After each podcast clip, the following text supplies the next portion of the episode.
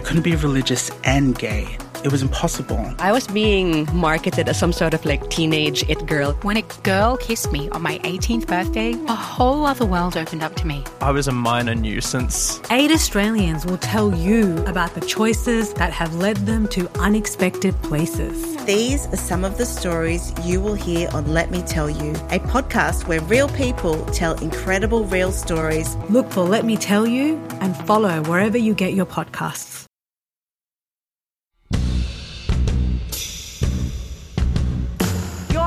With each other will be strong.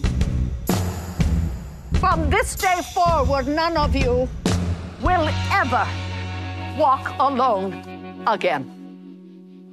You don't own me, I'm not your property. So take a shifty little beady eye over me. I feel safer when we're together.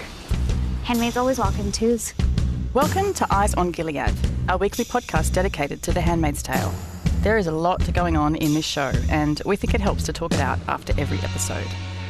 I'm Fiona Williams, and I manage our online coverage of movies and TV here at SBS. And I'm joined by my colleagues and fellow resistors Natalie Hambley, managing editor of SBS Voices. Hello. Sana Qadar, host of All in the Mind for ABC Radio National. Hi. And Haiti Island, channel manager of SBS On Demand. Hello. Hello. I don't care for how quickly this season is going. I don't know about you, but how are we up to episode five? I mean, they dropped three, three in the first go, didn't Yeah, they? that's so how. that's how. These are lightning quick episodes as well. I think the last, this one and the last one have both been like snappy 45 minute episodes, which seem shorter than they ever were, but tighter. Mm, they are putting a lot in them. Yeah. Yeah, I didn't even notice. I was just along for the ride both episodes, and I didn't. I didn't realize that they were shorter. And it's a shorter season too, so there's only 10 this season. Anywho, all the more reason to get into it. Um, so we have just watched episode five of season four of The Handmaid's Tale, and it is called Chicago. This one's written by Nina Fiore and John Herrera, and it's directed by Christina Choe. June seeks out more active rebels in the Chicago war zone. I hear you trading with another camp. I want to come. While Janine tries to help her fit in with their new group of survivors. You try to make things work here with Stephen. You're kind of pushy. And Moira goes on her first field aid mission. Jim? Pretty successful for a first field aid mission, I would say. But anyway, we will get to that. Uh, oof, what a biggie. What stood out? I don't know. Haiti, you're chomping at the bit. What, what stood out for you this episode? and I Um, wonder if we've all got the same thing. But anyway. I fear we might all have the same thing, but my highlight was Aunt Lydia on that treadmill. Snap. in the aunt's breakout space. And I think it is just funny to start with because it's Yes. it's it's so jarring. But I think it's jarring because you know it's it's anachronistic to see this piece of technology in in the Gilead kind of world. I think there was like a tablet in a past episode. I mean. Lydia was getting around on that mobility scooter for a while. These are all really jarring images, and I think that's because um, they're a reminder that the old-fashioned values and traditionalism of Gilead is all a front. You know, um, it's a facade. There's there's always an exception to that if you have power. So the treadmill's kind of like a glitch in the matrix. you know, in Gilead, it's just this symbolic reminder of how phony the place is.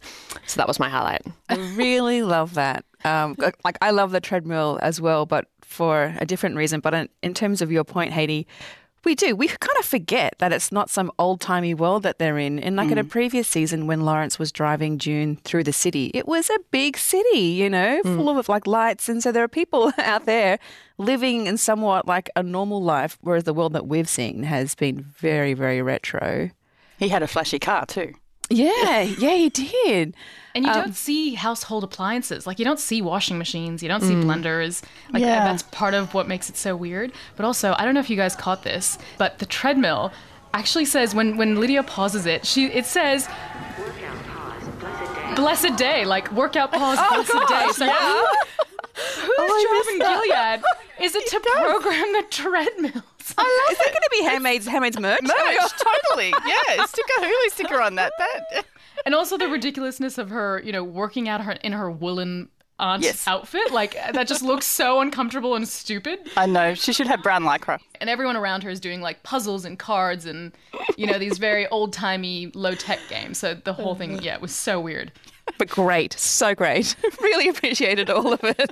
Um, and of course, because it sort of for me highlighted that she's just going nowhere. You know, it was just it was like a really nice way to say, you know, Yeah. what do you do on a treadmill? You kind of go everywhere but nowhere. You know, and so she's staying in the one spot, trying really, really hard, and she's looking out the window to the handmaids, which is where she wants to be. She wants to be there so bad that she speeds up on the treadmill. She's really going for it, and she's just not getting there. Uh, when they kept saying Godspeed, I thought, I hope that's also a setting on the um on the treadmill. They're going to Godspeed. Turbo button in a car. Exactly. yeah. Okay. So it turns out we all did have the same. Yeah. The same scene, um, yeah, and just Lydia generally, or that we'll get to it. But the other scene with Lawrence, Yes. that's like a western, and I guess the cattle prod made me think that more than anything else. But there's so many other character stories happening in this episode. Um, where to start? Let's start where it starts with Luke and June having some sexy times back in the before times. And to nod back to our conversation last week about consent, June is displaying enthusiastic consent, shall we say. And that's on June's mind because, I mean, you would go to that if only to block out whatever the hell is going on over her shoulder that old mate Stephen is doing to Janine. Um, so that answers our question last week of like, what is the currency in this place? Janine and Stephen are now a thing, whatever that means in this world.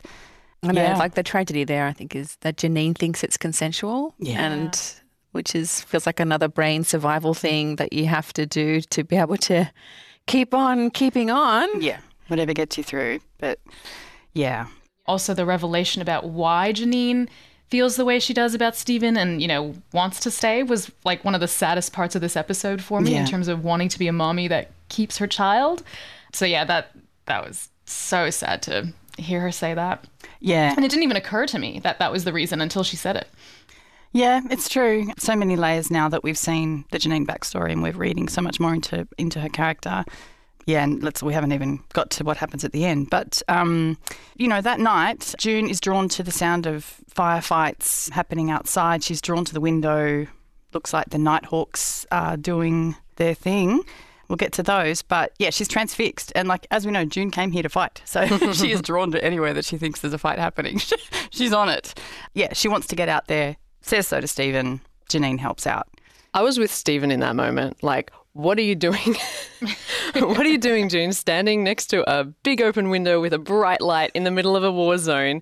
Get back downstairs or at least turn the light off. Oh my goodness. Yeah, I did wonder like does does June fear anything? Like does anything scare her? Cuz like yeah, my instinct would not be to go to the window and go investigate. It'd be to hunker down. What is she doing? I mean, I'd take a look, but like, she, I, probably I wouldn't feel take like I the would light. as well. I was like, yeah, I kind of would have as well. All right, okay, we're the scaredy cat. this is why I should stay at home. We're just Nighthawks now. She could have had at least turned the light off. That's all I'm saying. Exactly. Yeah, no, that, that was a little bit silly, but that's June. She's up for a fight. Um, but uh, from that, we get with the negotiation of the daytime. That's when we get the revelations about Janine and Stephen. And Janine put on a green jumper. That was something from, she took our advice from last week. Um, so they go on these trawls through Chicago, but not for weapons. They're not fighting. They're just kind of sustaining. They want batteries and they want petrol. That's kind of a long. They're playing the long game, which doesn't really sit with our girl. Speaking of long game, Lydia. Then we go to. Well, then we cut to her with that incredible scene with working up her step count. Um, Ruth. Have, I don't think we've seen Aunt Ruth before. I feel like we I, I don't know, she seemed familiar, but maybe maybe I'm completely Yeah. mistaken. Mm. I don't know if we've seen her before. Well, she's certainly risen through the ranks while Lydia's been indisposed, um, being demoted a little bit. I love the use of past tense that Ruth uses. I admired, admired your your devotion when devotion. you were Oh. still active. When you were still Um, active. yeah, that. Lydia doesn't like to be spoken to like that. Who would really? But uh, yeah, she's on the outer. Notice the the way that's shot. It's really obvious the the height differentials in mm-hmm. this. It was like a drone shot. I mean, Lydia looked tiny. Yeah, she really Well, her. you guys met her in real life because she looks so small, and I and I think if she is actually quite short, the show has done a really great job of making her really feel outsized. Then you know, She didn't strike me as you know, she was pretty average height. I, you know, she's n- not. I think in that scene is they really build Rose up to be looming over her. Similarly, in the in the scene later with Lawrence, I'm pretty sure everyone around Lydia in this episode um, is standing on a box Yeah.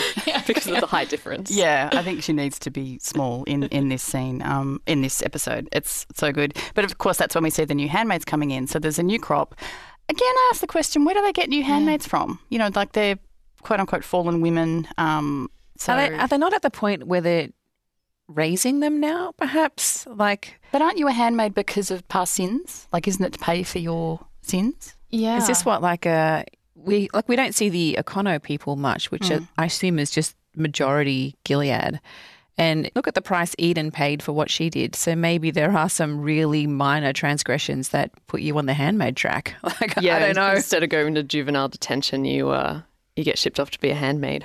Yeah, yeah, probably. And human nature being what it is, yeah, there probably are. But it's um, yeah, it's a bright new crop of And if- handmaids. And if they're capturing new territory in their fight, you know, Yeah. from America, then perhaps those women, wh- whether they're being successful in their fight in the various fronts they're fighting, I don't know, but perhaps that signals they are somewhere. yeah, Yeah, which is kind of awful, isn't it? Because we saw that in the previous season. There was a flashback that June had of when she was captured and put in a cage, and it was just terrifying. And I think maybe I've thought all this time that that was in the past, but that's still someone's fresh hell, perhaps, is what we take from that. Yes, yes, good point. With Janine, they were in that cage in the finale episode.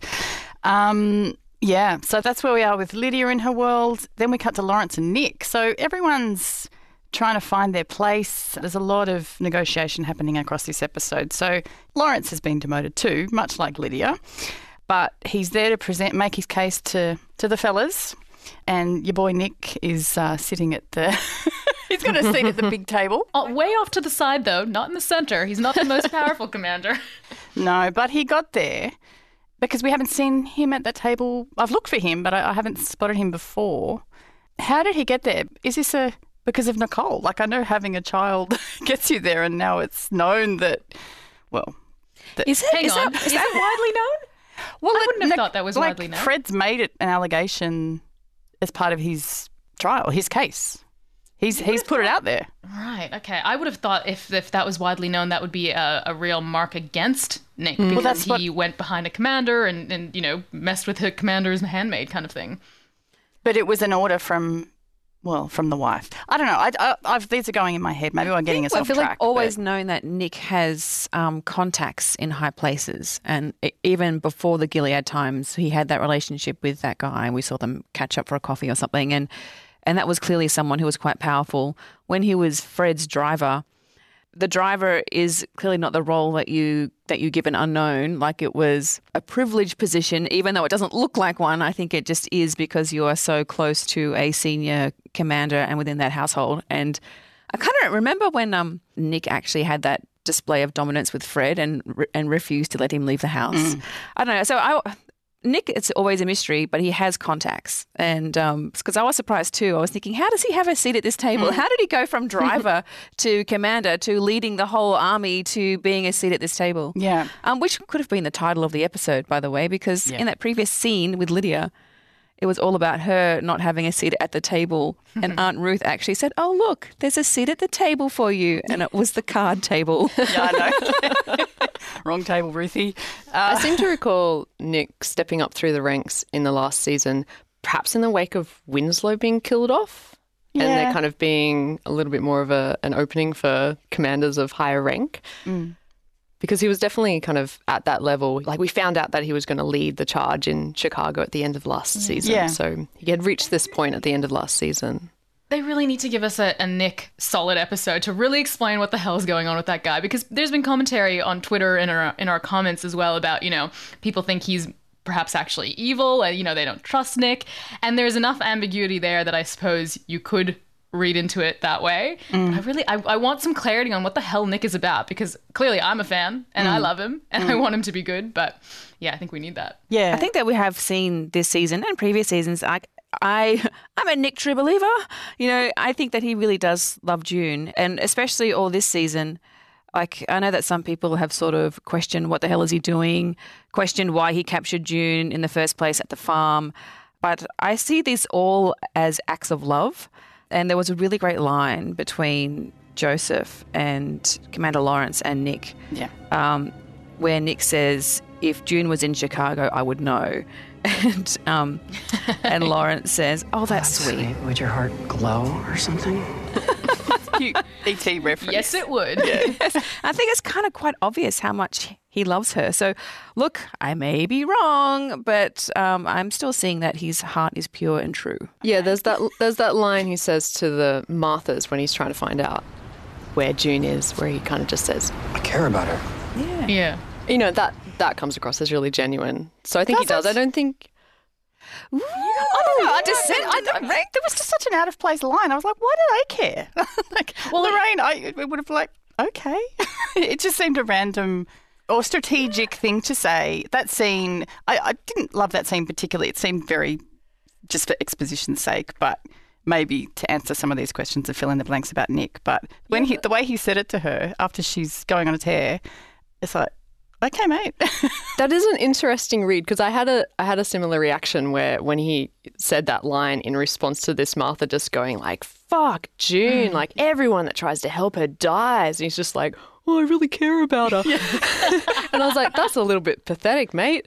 Like that mm. was my reaction but you're right maybe it was insincere but no, no, no. I don't know. I don't know. But yeah, you're right. But also, it does show that's when he's on the wane a little bit his power as well, because then he hmm. gets overruled at the table. But it might be just a little hint that maybe he's love blind. I do love how the show is is teasing this out and not having him land on one side clearly, because in this episode, the relationship between Lawrence and Nick made me really angry. This episode, I don't know mm. about anyone else, but there were just like these men in this room being puppet masters, just playing with June's life, all just to benefit themselves in a way. Because um, first, Nick votes to overturn Lawrence's proposal of a ceasefire because he you know he can't be seen to vote against the offensive that he's leading. And then in turn, Lawrence agrees to a strategy that involves an aerial bombardment of the place that he's just found out June definitely is because well actually don't know exactly because he's just blackmailed Cal- Calhoun. So you think he could get whatever he wants. But he owes Lydia. He uh, he has to get June back to pay Lydia back. But killing June Oh. isn't getting June back. I'm just saying. True. So yeah, that really angered me the way that they're both toying with June's life. I thought that promise to Lydia to get June back was I thought that was empty. Like I don't think he's actually trying to get June back to fulfill his promise to Lydia. That's not what I saw as a genuine bargain. But also, we know that's what Lawrence is like. Like he only came on board for the finale when he was out of options. He tried to flee. like he, he he only comes around when it suits him. And even in season three, early on, when June was trying to size him up, she'd just come to the house, the, the cage episode where she had to choose the women from the cages. He disclosed that he didn't let Emily go out of any goodness of his heart. It was more the world couldn't afford to lose her magnificent brain. Like it wasn't, mm. you know. There was he had a line in this episode which I think just really sums up his character in a way, which was when Lydia said that when June comes back, you know, I need you to promise that she comes back to me. And he said, I can live with that. and I feel like that's him. You know, Yeah. he is Mm. the That's I king of making shitty choices or having a choice of like one awful thing with a different awful thing. And I think maybe his character storyline is here's a long list of all the things that he can live with. Yeah. He's an economist, and it's a not to diss all economists, but I, I don't mean the. Just um. Let me walk that back a little bit, but yeah, like he, he's a pragmatist, and it, it's not a. He's not tied up with the emotions. It's it's um it's what works best in this situation. Gosh, that just didn't land with me. Like I did not see him as turning on June. I don't know why. I mean, maybe maybe you're right. He has, but I, I yeah, I just thought that was um him just saying what he needed to say to get Lydia on side. I don't think that he is turning on June. I just think that, as he said in a previous episode, that she's kind of a lost cause, you know? But to get back to that scene with the council where um, Lawrence is presenting his his proposal that gets rejected, he speaks of trade sanctions and you know how things are getting really hard in Gilead now because they're at war, and I just found that really ironic. You know, obviously it's intentional that trade is alive and thriving in Gilead in the Gilead currency, everyone's trading secrets and it's so transactional. like it's all across this episode. It's Lydia with Lawrence, it's Lawrence back at Lydia, it's Stephen with June, you know, promising a gun when you've earned it, Lawrence with Putnam in the end. It's literal. There's literally a swap meet. like there's literally a trade um, happening in this episode. So Yeah. I know that um, I always sort of rely on the three of you to notice things like the colours and the scenes and the light. And whenever you say it, I'm always like, oh man, I didn't see that. So I did see one thing in this episode. I'm really proud of myself. Um, but it was when the guys were having like a council meeting, the shot that you can see, the way that the banners come down and the way that the guys are seated, it actually looks like a monster's face. Um, Oh. and and yeah, and I actually I actually went back to look at it again to make sure I hadn't just made it up in my head. But yeah, it really looks monstrous. Um, and then of course when we zoom in and actually see the council members, I thought it was kind of funny, maybe accidental, that like the head one seems to look like Voldemort. I'm like, they're really leaning into this. totally intentional. Yeah. Well, the other thing in terms of um, what I noticed was Janine has a new eye patch. Where did she fashion a new? like she got rid of her um, maroon handmaid's eye patch and has this new gray one. I, you know, I guess they totally want to shed all their all their connection to their handmaid's past. But I just thought that was a bit funny that she like went to the trouble of like finding a whole new eye patch. And after Stephen told her that it was so cool. she does match them to her outfits though. Like I think I think she actually had that in the last ep. Ah. Um, yeah, and and you know she's so self conscious about that as well. That's she mentions it in joking that oh who can forget the girl with one eye? Like you know you would yeah. be when you've lost it in such circumstances and Janine surviving trauma and everything. So it's you know she wants to address it. I also assume they just don't have much else to do because when they're in between going out, uh, whether finding food or trying to get weapons or attacking, I- I can only assume there's just long stretches of nothing, which must be driving June insane. And I think that probably is partly informative of her go, go, go attitude that we saw.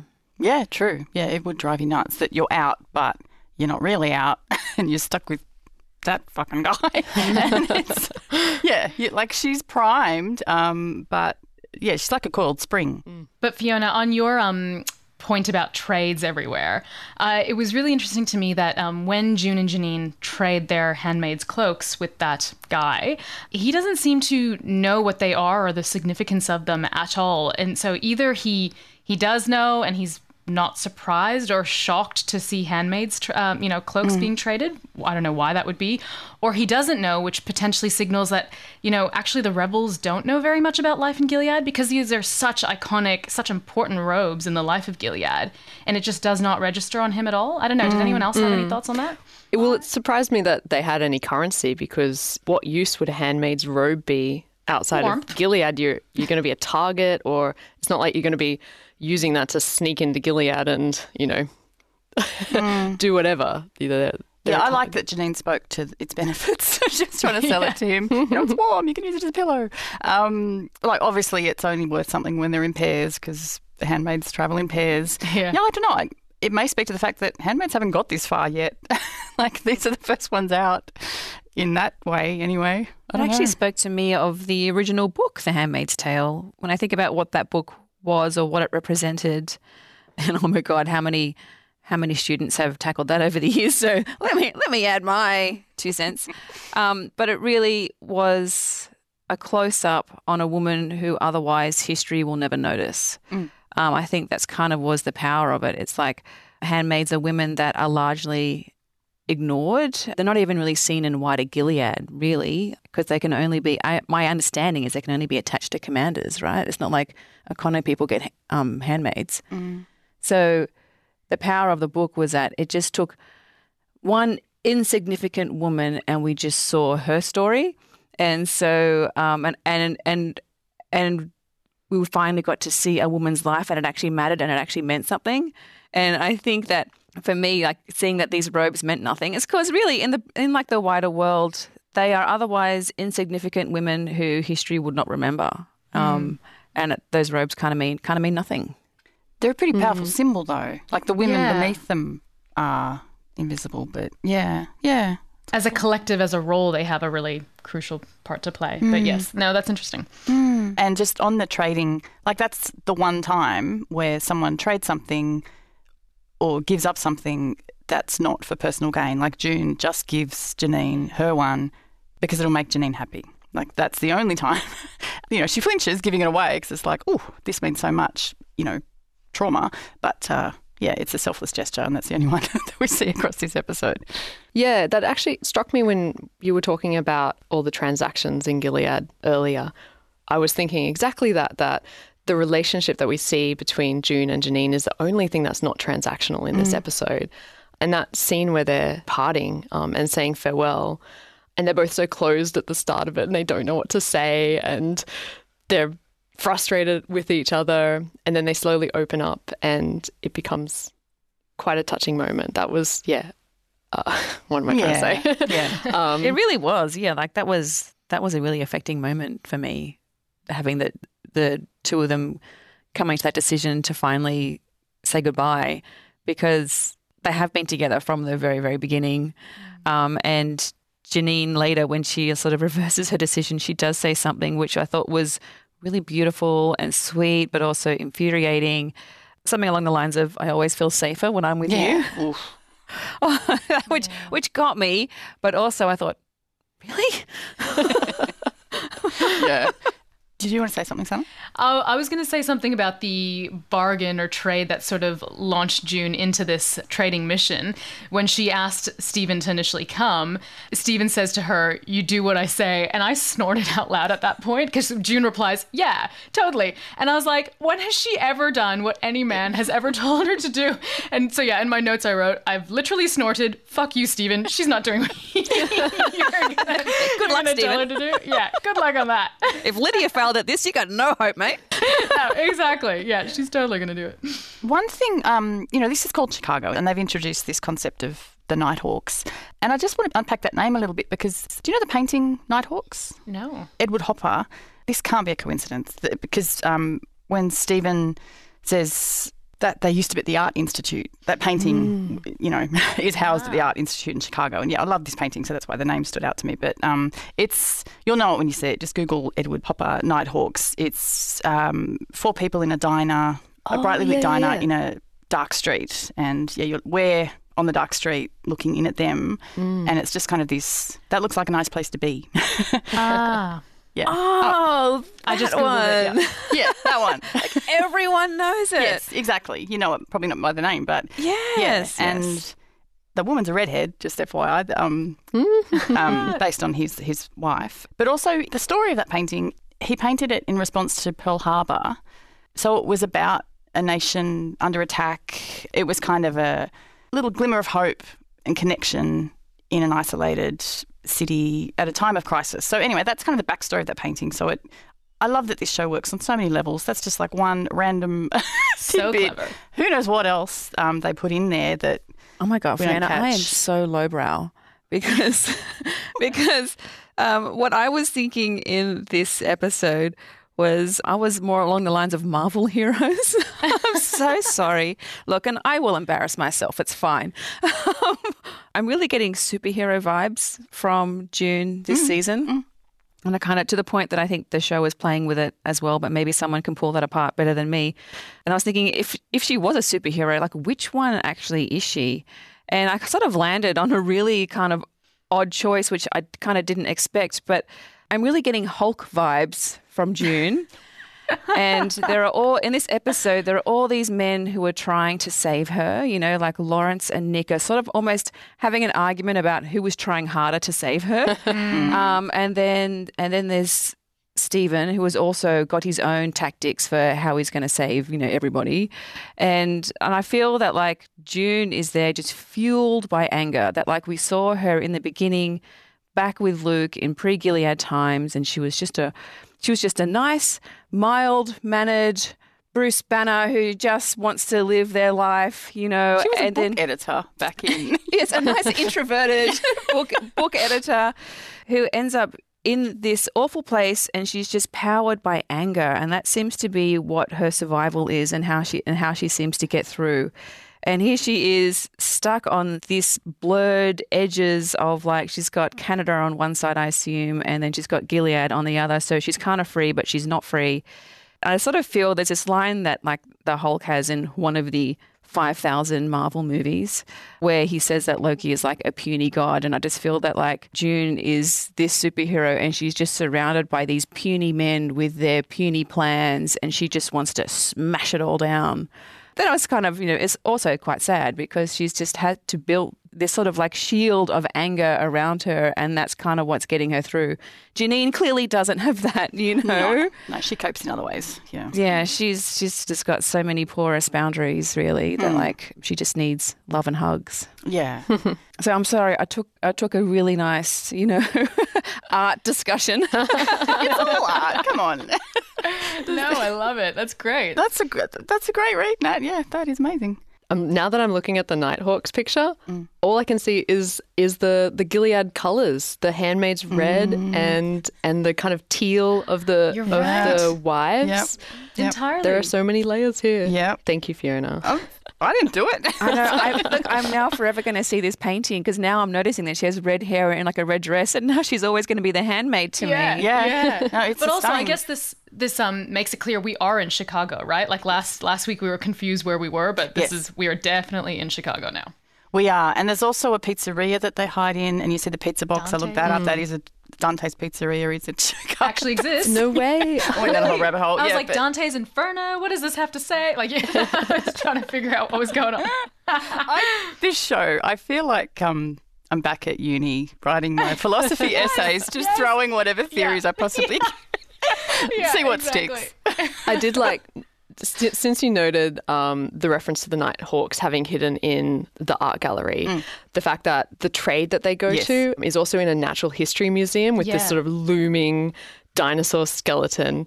And I just really appreciated the the kind of symbolism of all of these things happening in you know places of science or logic or Mm. places of progressive thinking and education. You know, it's it's That's a just great the catch. absolute opposite of you know the religious halls of Gilead, where Mm. knowledge is suppressed and and uh, everything's super conservative. Absolutely. Although I suppose Lydia, when we see Lydia hanging out with the Marthas, I, that looked like the university halls that we hear about in in the Testaments that you know they take over as their base. So there's one one spot of intellectual pursuits that you know possibly is taken over by Gilead. Yeah. And that swap meet, that does, that's a real Chicago museum. That's a field museum, which has a real T Rex um, structure like that. So all the Chicago references, it's called Chicago. on that sort of blend of the old world versus the new world, like I really appreciated getting an update on how the Gilead dollar was doing. Did I miss that? Not so well. Yes, the economy is struggling, um, which is why. oh yes, right. Which is what, yeah, where that where that argument came for whether they should have a ceasefire and why, and of course Lawrence will always bring it back to the economy. I find that this show now is sort of sitting in my head as well, and sort of mashing up with the real world in sort of bizarre ways, and and I found myself wondering, yeah, like you know, how is the Gilead dollar doing? And I wonder if Fred ever invested in Bitcoin or something. and it would be one of those infuriating things, which is that the women are living with like no pens or books, but the men are still carrying on kind of they they sort of get the best of both worlds where they get the best of modern life and also the best of previous life. And Lawrence has got the good, the good grog that he offers Lydia, the good stuff. But also one line that very much tied to real world headlines this week, at least, and we're sort of working a week ahead of what everyone else is watching, is Janine at one point when she's you know trying to explain to June why she wants to stay, you know, wants to be a mommy, um, but she says you know the world needs more American babies now. And this week the headlines are about the drastically falling you know birth rate in the United States, and I just thought, oh my god, this is so prescient and so scary. They've Um, done it again. They've done it again, haven't they? It's crazy. Like, you know, massive decline in birth rates there. And, and that's the part of the problem that leads to Gilead's creation. All those like stories like that, they always drive me crazy. And look, I've always got an interest in reading stories around sort of those sorts of women's issues and, you know, abortion and pregnancy and birth rates and all that sort of stuff. You know, it, it always sort of comes around again and again. And what drives me nuts every single time, and I really want to see this change in the future, is that it always comes down they always seem to think these decisions are really narrow and it's just what women are deciding. Yeah. Yeah. You know, they're like women are deciding to not have babies. Yeah. And how can we blame women for this? And this is just so something which comes up in this show over and over again where women are just constantly blamed for things. But the structures that are around them which forces these decisions. Mm-hmm. So like we are talking about abortion last week, and gosh, I said a lot, so I don't need to say much more about that. But it's so weird how like the solutions are actually not around just going straight to the obvious, which is women and telling them what they can and can't do. It's actually the structures that you build around it and the, the support systems and the information that you give women and families. And so yeah, mm. it's the same with like the falling birth rate. It's like I remember thinking last year when people were saying maybe more babies are going to be created, and I thought, we don't know where this virus is. Who wants to go to a hospital right now? Who wants to put themselves in a situation where they'll actually have to go to a hospital? It just doesn't make sense. But also, you know, you have growing inequality and no paid maternity leave and, you know, costs thousands of dollars to do anything in a hospital, breathe in a hospital, you know, like it's not surprising, guys, I, I would have thought. I just feel like, you know, Lawrence could actually solve all of these issues. You know, he's a guy that wrote all of those really big, thick books. I'm sure he can come up with some really great plans. uh, yeah, he's, I think he's come up with that whole Magdalena colony. So yeah, let's not. Let's go somewhere else. We don't need to consult Joe about that. I think we have found what the male economists come up with. Oh my gosh, I'm so sorry, economists. I'm sure you're lovely as well, and perhaps called Stephen. Let's not go there again. Hashtag not all Stevens. um, but while we're talking about him, we have to talk about the scene with Lydia. I watched this, I rewound this scene. I love it. I love that it started with a double Lydia in the mirror. it's like the two faces of our favourite. Um, the whole scene, it, it plays like a western. Even the music in the background, like the you know, it's like a um, high noon or something. And uh, like Lydia says the T word, so we can say the T word, the testaments. she, don't worry, we're not going to go too much into it, but you know, she mentions she's keeping notes. She's keeping notes on people and she's not afraid to use them. I do love when the way Bradley Whitford says, There it is. There it is. when she says exactly what she wants. So, yeah, this scene, I love it. I love it. Let's talk. I did wonder if she has all this dirt, why she hasn't ever really used it before. And I suppose that's partly because, you know, most men probably wouldn't believe her. The men in power probably wouldn't believe what she has to say, is one reason I thought maybe she hasn't really used any of this um, gossip uh, before. I don't think she's had to. She's been in the peak of her powers. In terms of like, you know, if she has dirt on commanders that are being immoral and doing the wrong thing, why she wouldn't have tried to out them because she's so, Mm-hmm. you know, fervently believing in the religious righteousness of this entire mission kind of thing. I think um, I would say to that that Gilead is clearly stacked against women from the start. Um, but it also seems very much, I guess, about that sort of quiet behind the scenes power or those sort of behind the scenes machinations. So, yeah, look, but who knows? I, I do wonder. I feel like we're really seeing an evolution of Lydia in this season compared to the Lydias we have seen in previous seasons. And the question is is the Lydia that we are seeing now, has she always been there? Has she always been doing this? Or is this wonderful scene that she just had where she's really, re- like, maybe for her, talking about currency, her currency is information, and we can see why she really wants to be back with those handmaids. It's not just because she loves her girls, it's because they are her currency. Like, that is how she will find information about what's happening in everybody's houses. um, and that is going to be the key to her own survival. So I'm curious as well about the evolution of Lydia and whether she's been doing this all along. It's really hard though, like to not talk about the testaments. Hmm. I don't know what the state of play is, but there is a TV show planned for the testaments.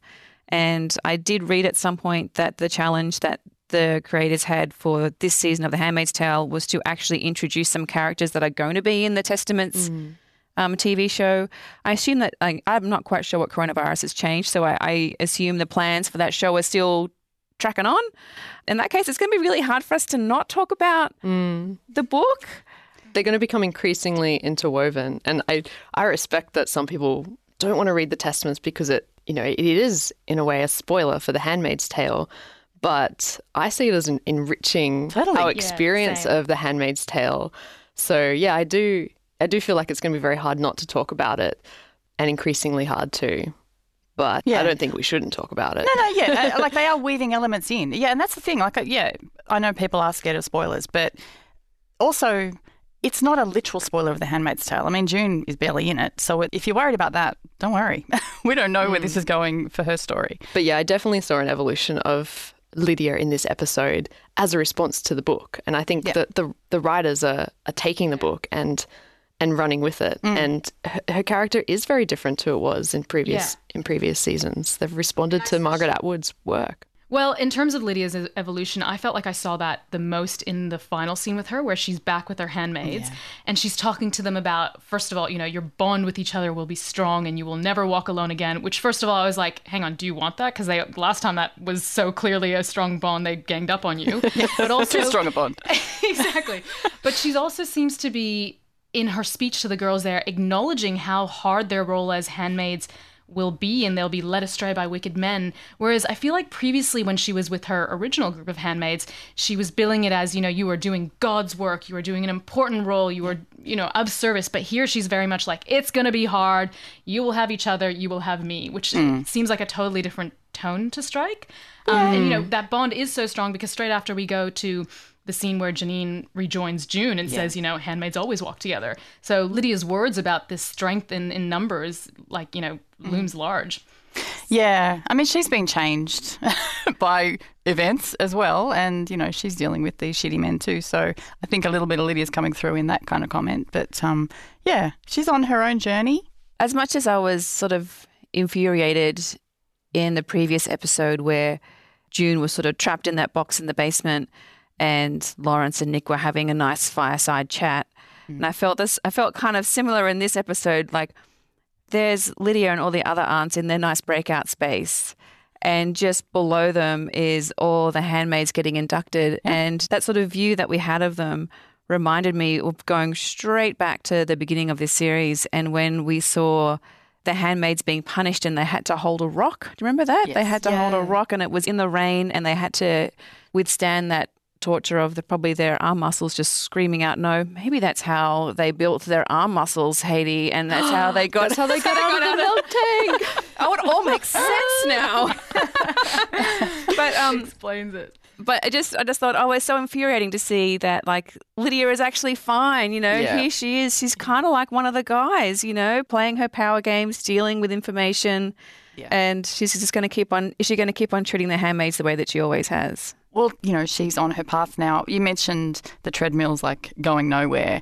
When that scene, that aerial shot, it looks like she's at the center of a wheel. Like that's what I thought. It's you know she, now the wheels are in motion. She's she's going somewhere. You, there's no wheels on a treadmill.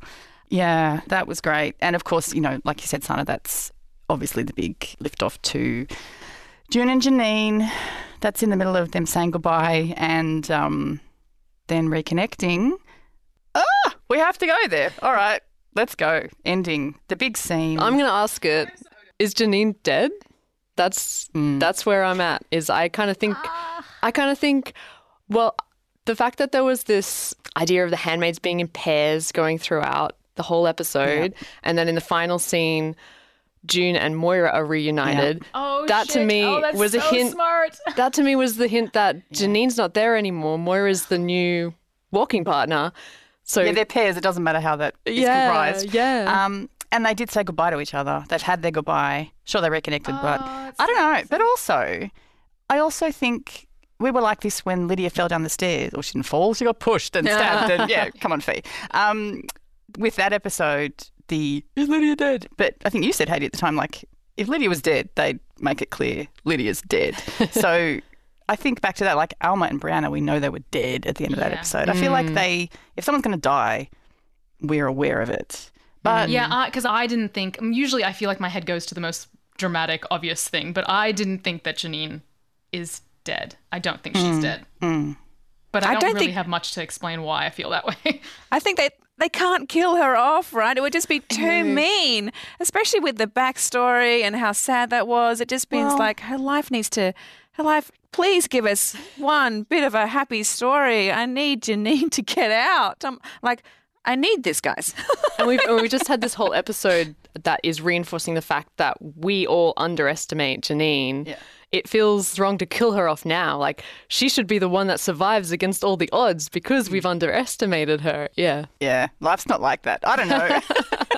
wah, wah. Um, I don't know. Yeah, I, I wondered too about Janine. It's well, episode six is on the way. Hopefully, we might get a bit of um, clarification on that. But yeah, Can I ask one practical question?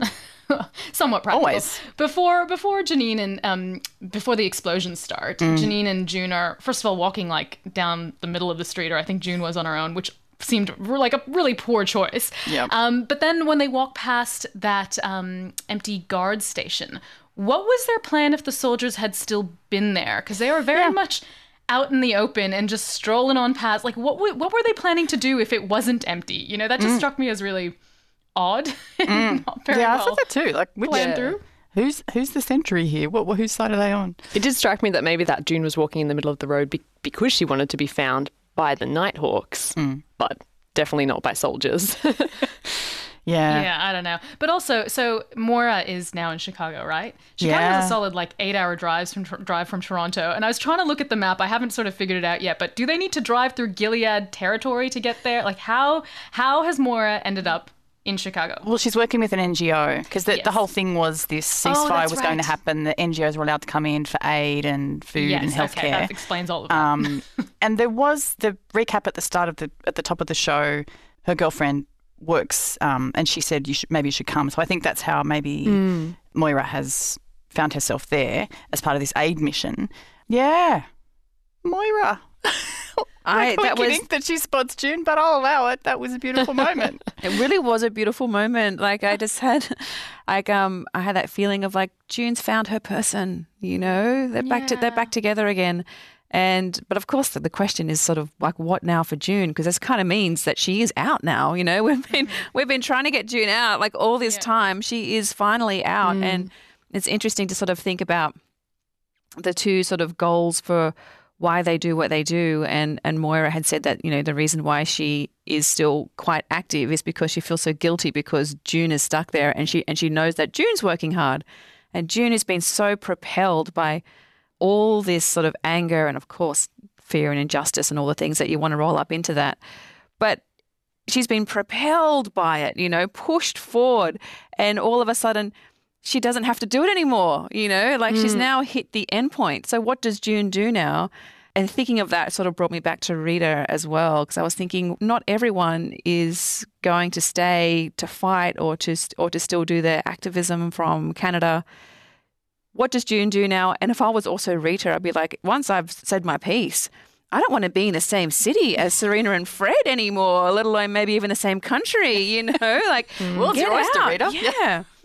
so, yeah, yeah, I wonder what happens to June in the next few episodes. Well, I mm. think she is out because spoiler alert for those who haven't watched the trailer, like you know, we see her in in civilian clothes with cropped hair, sort of like testifying somewhere. It, it seems like Toronto. So I think this is her now potentially getting out of Gilead. But I my overall idea about if she does get out of Gilead this season, I don't think she leaves for good. I think she comes back in. Like that's my weird prediction for what happens Mm. with June. I, d- I don't see her leaving Gilead for good and leaving Hannah for good quite yet. Mm, I wonder too. I that deal between Lawrence and Lydia. That was my thinking that Lydia's not done with June and June's not done with Lydia yet. I don't know. That that for me mm. is a sign that like even if June's out now, how far out? And also back to the whole. It's the Handmaid's Tale. Like you, it's it's that whole thing. Like, can she do that? Is her experience as a handmaid? It's all flashback stuff now. like what, what? I don't know. It's just yeah. I don't know that this is this is not the end. yeah. Yeah, I think I remember saying something like this a while ago that if June ever got out, you know, what's the narrative thrust of the series? If, you know, who's left in Gilead to fight the good fight? 'Cause all the handmaids are we're- either dead or yeah, out. now we're here. If she's in Canada, who's left in in Gilead? Uh, th- you know, there's Nick and Lawrence, who, well, if June's out, then they don't really. Who are they protecting anymore? and then there's Aunt Lydia, who you know is only there for her relationship with June, as far as I'm concerned. So, But even um, if she does get out to Canada, you know, I kind of feel like in the, eye- Gilead's eyes, she's still a handmaid, right? Like once a handmaid, always a handmaid. They're going to want her back because they still see her as property of Gilead. Mm. So I don't think her handmaidness will disappear in Canada because people will still be after her. Well, I mean, there's a whole Fred and Serena thing yet to play out too, so I, I hope we go back there um, next episode. But speaking of who's left in Gilead, there's Lorraine, who that Martha, who Nick had the interaction with. I love her. Um, do you remember her from last season? she was in um, Lawrence's basement when episode 11, the amazing one, where um, the Liars one, where Winslow was killed off they had the interaction in the basement and the argument about the trucks and the transport. And Lorraine was basically telling June to butt out. You, you know, Yeah. We don't need you here. You, you screw everything up. Um, yeah, that's Lorraine. So she's back. She's kind of like headmaster, maybe. I don't know, but I like her. How do her. you remember her name? How do you possibly well, they call her remember Laurie. name? Yeah, I just checked. It's the same actress. It's um, Okay. Deidrie Henry, who's great, and um, yeah, so she's still around. I do see there's like heaps of juicy plot points that are just about to come up now that June is out. I mean, we have a inevitable reunion with Luke. We've got potential reunion with Serena and Fred. Yep. Um, we've got the fact that she is some kind of hero among the Gilead diaspora, or should I say the United American States diaspora. American Yeah, yeah. diaspora in Canada. I can't wait to see how, how all of this plays out. Yeah, I know. Wow. And we're literally at the middle point of the series now. So she's, you know, on the border. We're halfway through. So five more episodes to go. Well, look, who knows? But we're here for it. Um, that about wraps it up, I think. So thanks for listening. We hope that helped. um, we're off to do a couch to 5K with Lydia on her treadmill. um, I'd like to thank my co hosts, Haiti Island, Sana Qadar, and Natalie Hambley. And thank you for listening. We love that you choose to watch this series along with us, and it's fantastic to hear how you're thinking about this season. So, yeah, keep reaching out on Twitter. You can find me at anything but Fifi. Haiti, where can we find you? At Haiti Island. Sana? At Sana underscore Qadar. And Natalie. At Natalie Hambley. Are you fielding a whole bunch of tweets from people called Stephen now? Are you getting trolled by Stevens? totally. Direct all your correspondence to Natalie. Um, oh, by the way, you, well, I've spoiled it now, but you know who the actor who plays Warren, his first name is Stephen. well, of course. I, I assume there's actually ten. There's actually ten Stevens in the cast somewhere. and when you do tweet, uh, use the hashtag Eyes on Gilead. That's how, how we find you. I got one great message um, from uh, Jessica, and she a clarified the Star Wars reference for us. We didn't get what uh, Janine was talking about. It was um, when she said "standing by red leader."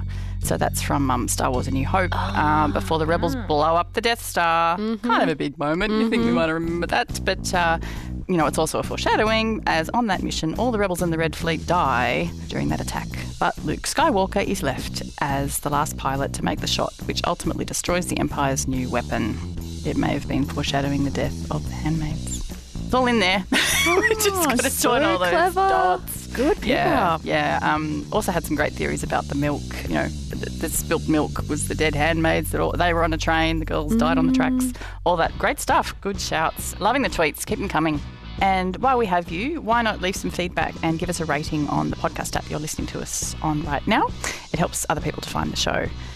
So we'll be back to recap episode six when it drops, and all new episodes of The Handmaid's Tale season four premiere every Thursday on SBS, and we go a little earlier at SBS On Demand. So keep an eye out for that if you're lucky.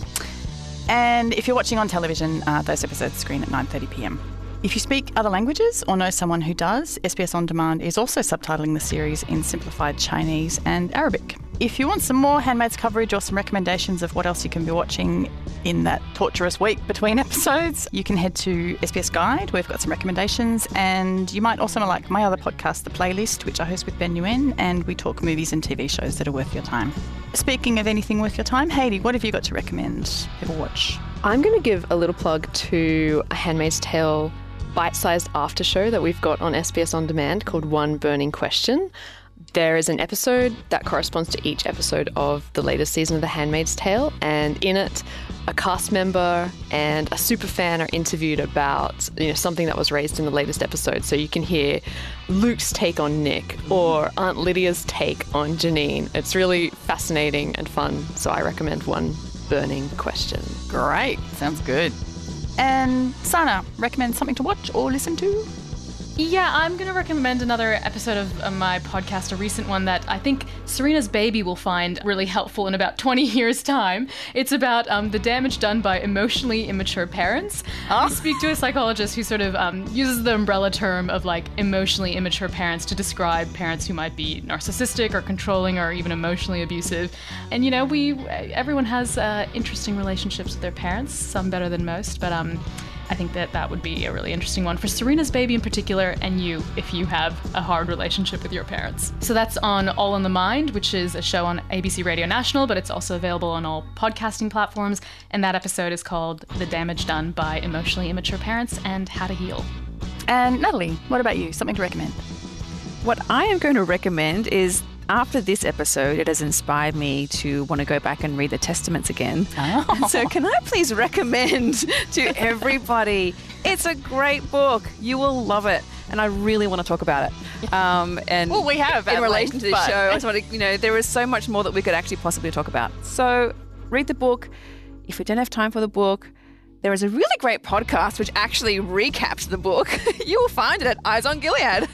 yeah, good call. And I think some people have been reading the Testaments. I have noticed our book club episode has crawled back up the charts there. I think people are uh, latching on that maybe there is something in this in this book that they need to get onto. So yeah, absolutely get onto it.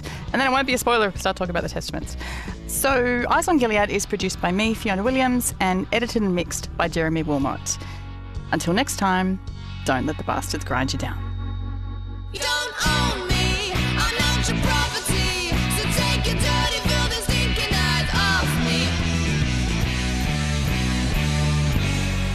Motion denied. Council adjourned.